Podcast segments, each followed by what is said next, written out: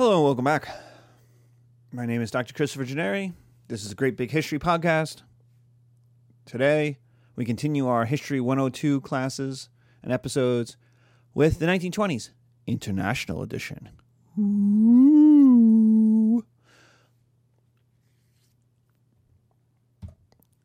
The Middle East.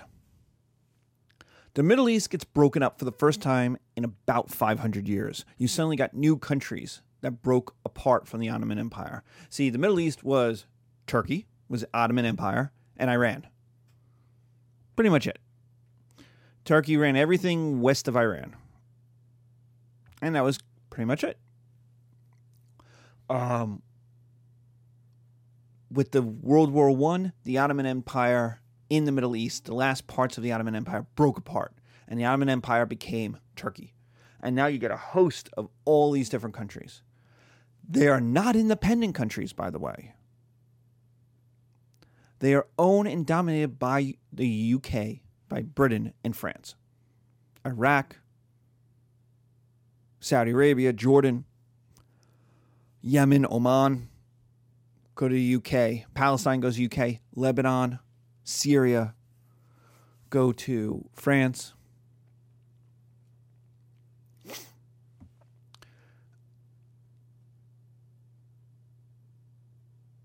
And these new countries, while dominated by the UK and France, are going to be new countries with made up borders and made up kings. The Europeans created them. They weren't they were they were minor noble families, they were major noble families, but they had been told what to do by the Ottomans. Now in comes the UK, in comes France and says, You're now the king.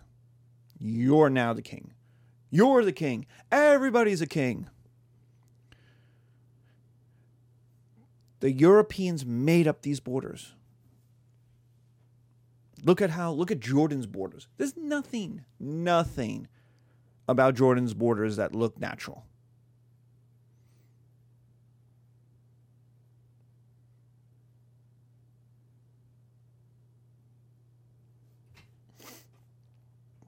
They were made up with a ruler on a map.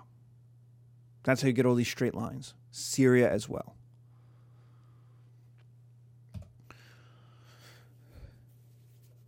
So, what happens in Turkey? The Ottoman Empire breaks up. So you get so in the Middle East, you get weak countries with made up borders and made up kings, but nobody cares because the Europeans are going to dominate them in the 20s. Now, that will change later on. I'm going to talk about that when we get to the 60s, especially the 70s. But right now in the 20s, no one cares. The king of Iraq, uh, who cares? Because the British military division that was stationed in Baghdad made the difference. They were in charge. The Ottoman Empire broke up. And what it looks like in 1919, 1920 is Turkey itself will be divided between the French, the Italians, the Greeks, the British, the Armenians will get independence and get like 20% of the country. Um, for being allies first of the Russians and then later on of for not being Turks, basically for being um these there's there's there is a um western bias but nostalgia for Armenia. And the reason why is because it's a country that goes back to the Greeks, goes back to the Romans. Like you read your Herodotus, Armenia is there. You read your your um, Romans, and Armenia is there. And so Armenia is old, it's Christian, it's it's part of the Crusades. It's it's there. It's it's there's this longing kind of nostalgia for being part of Europe. It's a piece of, of Europe in the middle of the Middle East that kind of got cut off in history. Georgia is kind of the same way. Um, on the in the in the Caucasus. It's this piece of kind of the Christian European world that that got left behind as Turkey became um, powerful and became Muslim and then became powerful, and the and the Byzantine Empire died. And so there's so for guys who went to university and read Herodotus, read their Thucydides, read their Romans, there's there you can understand why when 1919 comes along and they start drawing up new borders for everybody, they're like, hell, we should remake Armenia. It's the same. They made Poland the same way. You know, there there was a Poland. There should be a new Poland, and it should be a good Poland. Like if we're going to make it up, why make a crappy Poland? And so that's Armenia. We're going to make a good Armenia. And so the idea was we're going to break up Turkey. We're going to break up the Middle East. We're going to break up Turkey too. We're going to break up the Ottoman Empire. And well, if you're Ottoman soldiers, you said F that, man. And so you get a military coup, the creation of the Turkish Republic, and the idea of a Turkey for Turks. Now, that's a problem. Because the Ottoman Empire was one of the most diverse empires on earth for a very long time. And Turkey, Asia Minor, Anatolia is the crossroads between Europe and Asia, has been since day one of our History 101 course. Peoples have moved. We have had Lydians there.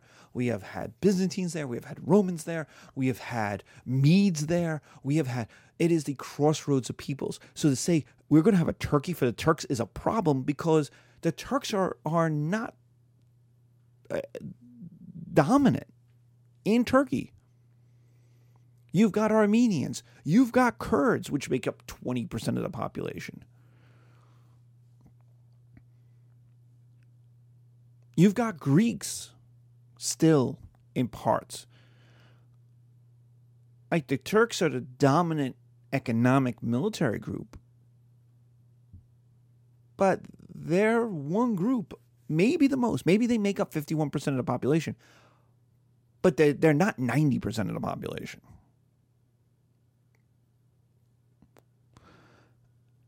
And so, if you're going to make a turkey for the Turks, guess what you have to do to the people who aren't Turks? And so, what you get is the Armenian genocide, what is generally considered to be the first systematic genocide in the 20th century. Now, there are genocides before that. The, the United States wiping out uh, Native Americans is one version of that. Um, but this is different this is organized this is top down this is this this is the kind of thing that when you look at um this becomes the model. It's not the model. I don't know if anyone wanting to commit genocide later on in the 20th century said ah the armenia. But it's it's the classic model where the government rounds up puts into concentration camps and then liquidates large numbers of people concentration camps, mass shootings, starvation. So you get to geno- you get genocide of the Armenians. You they oppress the Kurds. The Tur- Kurds are too big to kind of properly murder. So they oppress the Kurds. They beat them up. They oppress them, and they kick out the Greeks. And there's there's actually um, when Hemingway was a newspaper reporter for the Toronto Star, he actually wrote, he actually went and watched this happen. He and what they did is just burn down the village and say, "Get out." So so they kick out the Greeks. I don't know what percentage of the Greeks of percentage of Turkey or Anatolia had Greeks in it. Greeks had lived there for a very long time. I don't know what percentage the demographic was, but it becomes nothing afterwards. I mean, almost zero afterwards. Same with the Armenians. Become a tiny percentage. And so the modern Turkey is born of trauma of the Europeans wanting to break it up and born of murder of destroying their their demographic minorities it's a weird place to be, weird situation, and it's not nice. And this is what's happening in countries in the 20s. Not nice stuff. Um, World War One is reverberating. Now, why did this happen? Because ultimately, Britain and France didn't, and the United States especially, didn't care. They just, eh, it's too far away. It's too hard to get to. Eh. And so the Turkish Republic is going to be dominated by the army and military thinking. It has won. It had saved itself. So you're going to get Turkey. Good. But it's also burn, born with blood on its hands. Just like the United States. Like, you know, uh, I don't want anybody who's Turkish and being like, oh, look at, you know, what about you Americans? Yeah, America has has the double sins of slavery and murder, genocide of the Native Americans. All of the land that that that the conservatives back in in our last episode talk about where everyone's a farmer, all that land had been Native American land. They were they were butchered, murdered, and their land taken. so the United States is too. So, I mean, you know, so the idea is that these things are complicated and they take, they have to be dealt with.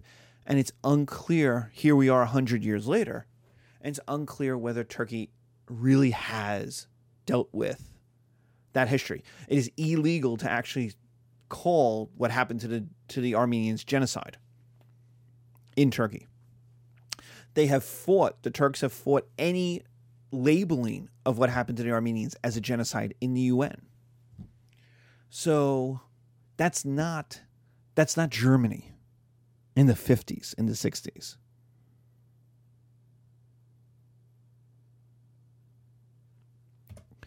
What about China? Well, we kind of talked about this in part one of our class. In 1911, you get rid of the emperor when no one was looking when everyone was worried about problems in unlike 1900 with the Boxer Rebellion, by 1911 things in Europe were were problematic enough that they required their own attention, and you got a republic that overthrew the emperor. And the idea was the educated elite would run China, and you would get a China for the Chinese. Now that's China has minorities. China has a lot of minorities. They're relatively small Han Chinese is the majority group, and they're like 85%. It might even be more now. Um, but the last time I kind of looked at demographics, it was like about 85%. Um, but they want to get rid of the Europeans.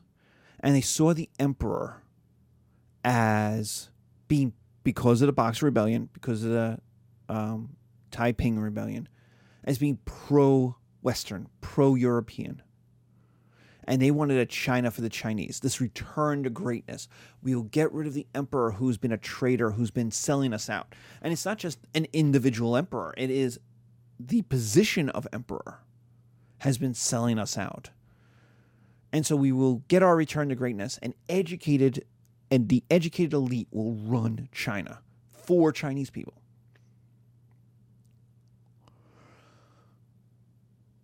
By 1920, you get the Communist Party made up of rural workers who are who are talking about income inequality, just like our anti-capitalists in Kansas. Remember we talked about them in the last episode?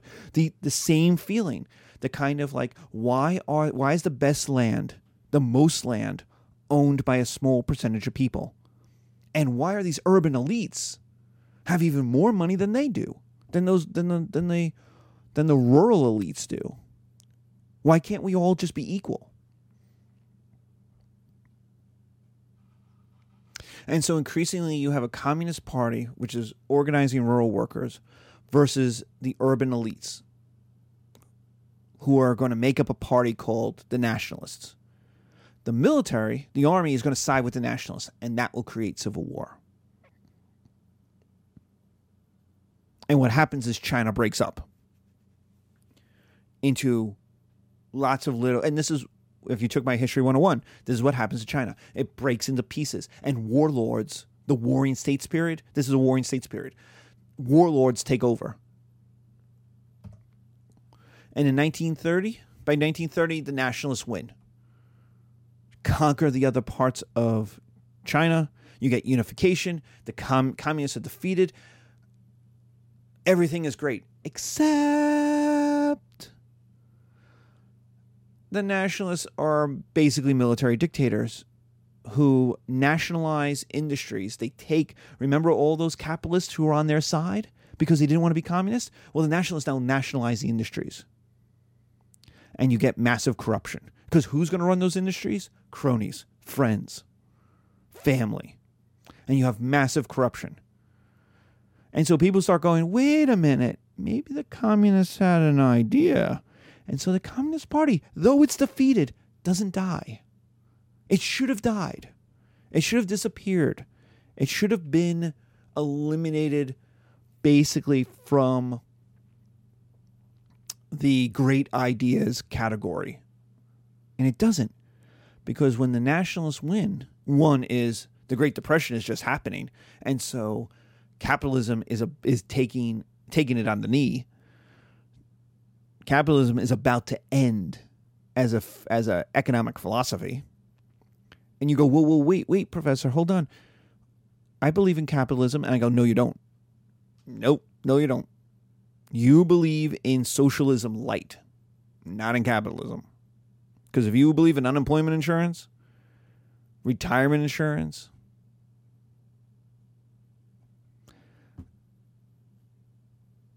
you don't believe in good old old fashioned laws. If you think banks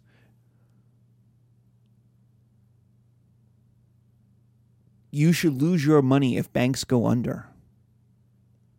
Like you just you don't you don't. Let's just stop. We could go through a hundred different things that just isn't capitalist. They're in some form of insurance against the economy squashing you. You believe in socialism light because there's all of these protections for people. Like the, the US government guarantees the money in the banks. And now after after 2007, 2008, it guarantees the banks itself. Not only the money in them, it guarantees the bank itself. But the idea is capitalism dies. And we'll talk about this when we get to the Great Depression. So if you're the nationalist and capitalism dies, that's a problem. European capitalism just died. And so what they end up doing is corruption. Nationalize industries so the government, the military dictatorship government owns the industries. And that's not exactly what they were promising in the 20s. Well, that's fine as long as things don't, nothing bad happens. Because the nationalists could now make some money. They have the military win. If the communists ever come back, they could probably squash them. It's not so hard. As long as nothing bad happens. So, what happens? Something bad. In 1931, Japan invades and takes over Manchuria um, where all the resources were all the mining, all the metals, all the the stuff that you need for those industries that the nationalists just industrialize. And Japan needs that stuff because it's industrializing over in over in Japan. So it needs all that coal and that iron and that copper. In 1934, the commies fight again. They're defeated again in what's called, and then what happens is the Long March. And this is this is like the moment. If you were on, this is this is this is China's val. This is the Communist Party's Valley Forge. This is when the true believers were left. There are like 3,000, 4,000 communists left. They end up in the middle of nowhere to get away from the government. They have been defeated. And now what Mao, M A O, what Mao Zedong decides is a civil war in the countryside. He's not going to try to take over all of China. He's not going to invade the cities. He's not going to go for that urban elites. He can't win them. He's going to win the local small farmer who hates corruption, who hates big business, who is worried about the liberal the liberal the liberalization of the cities. And then in 1937, Japan invades China proper. and takes over most of the East Coast, and World War II properly begins. This is the first major war of World War II China versus Japan, Japan versus China. And again, the nationalists are going to end up having to fight the Japanese, but there's a lot of time when they're not going to fight the Japanese, they're going to fight the communists. And if you're Chiang Kai shek, fighting, you're, you're stuck between who do I fight, the Japanese or the communists? So let's go to South Africa. South Africa and Rhodesia, Southern Africa. Following World War I, South Africa and Rhodesia essentially break away from the UK. They, they're part of the Commonwealth, yes, but for all intents and purposes, like Australia and New Zealand, they kind of break away. They go, yeah, we're going to do things on our own. And so you get independence. But unlike Australia and New Zealand, which have small, um, small native populations that are easily overwhelmed by both guns and democracy. In South Africa and Rhodesia, you whites are a minority of the population. 25% of the population was whites. Now they have all the money and all the guns, but they are one fourth of the population. So democracy doesn't work here. And so what you get is apartheid, separation, separation by color, right? By what we now call race, but it's not by race, it's by color and your color determined how much rights you have all, none, or some. Now you go, well, wait a minute. What does that? What do you mean by color? Just by race, right? No, no, no. It's much more complicated. Apartheid is serious racism. Like in America, we just have racism. We have you're white, you're black, you're brown. Bum. And if you're not white, you suck. It's very nice and clear and very kind of childish.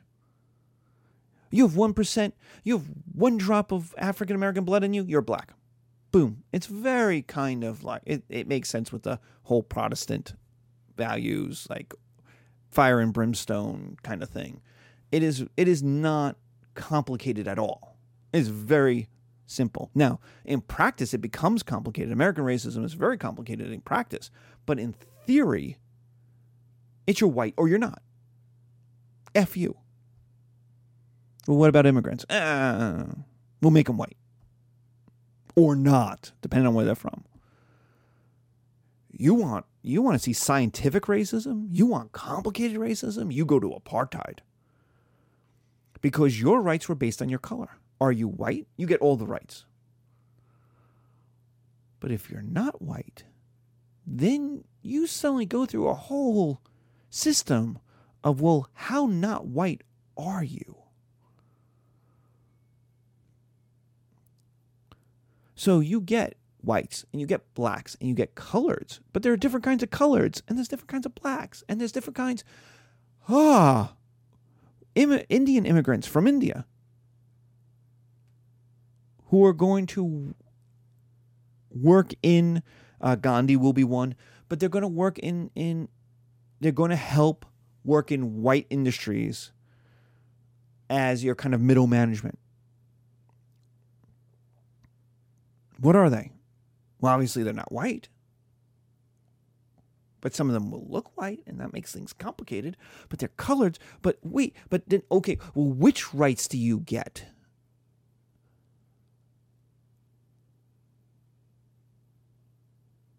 And what's considered colored and what's considered black? Like, at what point is are you too black to be brown. When does that happen?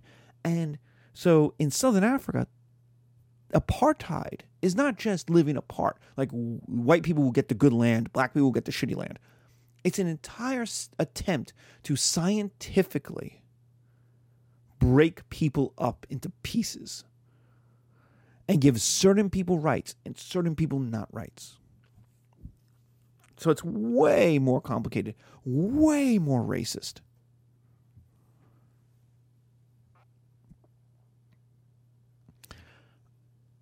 And what all this says is whites living in Africa are not going to give up power easily. If they're going to put up this much effort into the size of one's nose defines you, the color gradient of your face defines you, well, then they are not going to give up power easily. And Rhodesia is going to exist till 1980. South Africa till as white led apartheid is going to exist till what 92 93 somewhere around there so we'll talk about them later but the idea is no no no no no the whites in south africa rhodesia nope we are not giving up easily and if they're not giving up easily guess what's going to have to happen that's going to mean violence. All right, and that's where we will end. So that's the world in the 1920s. And that's where we'll end. Thank you.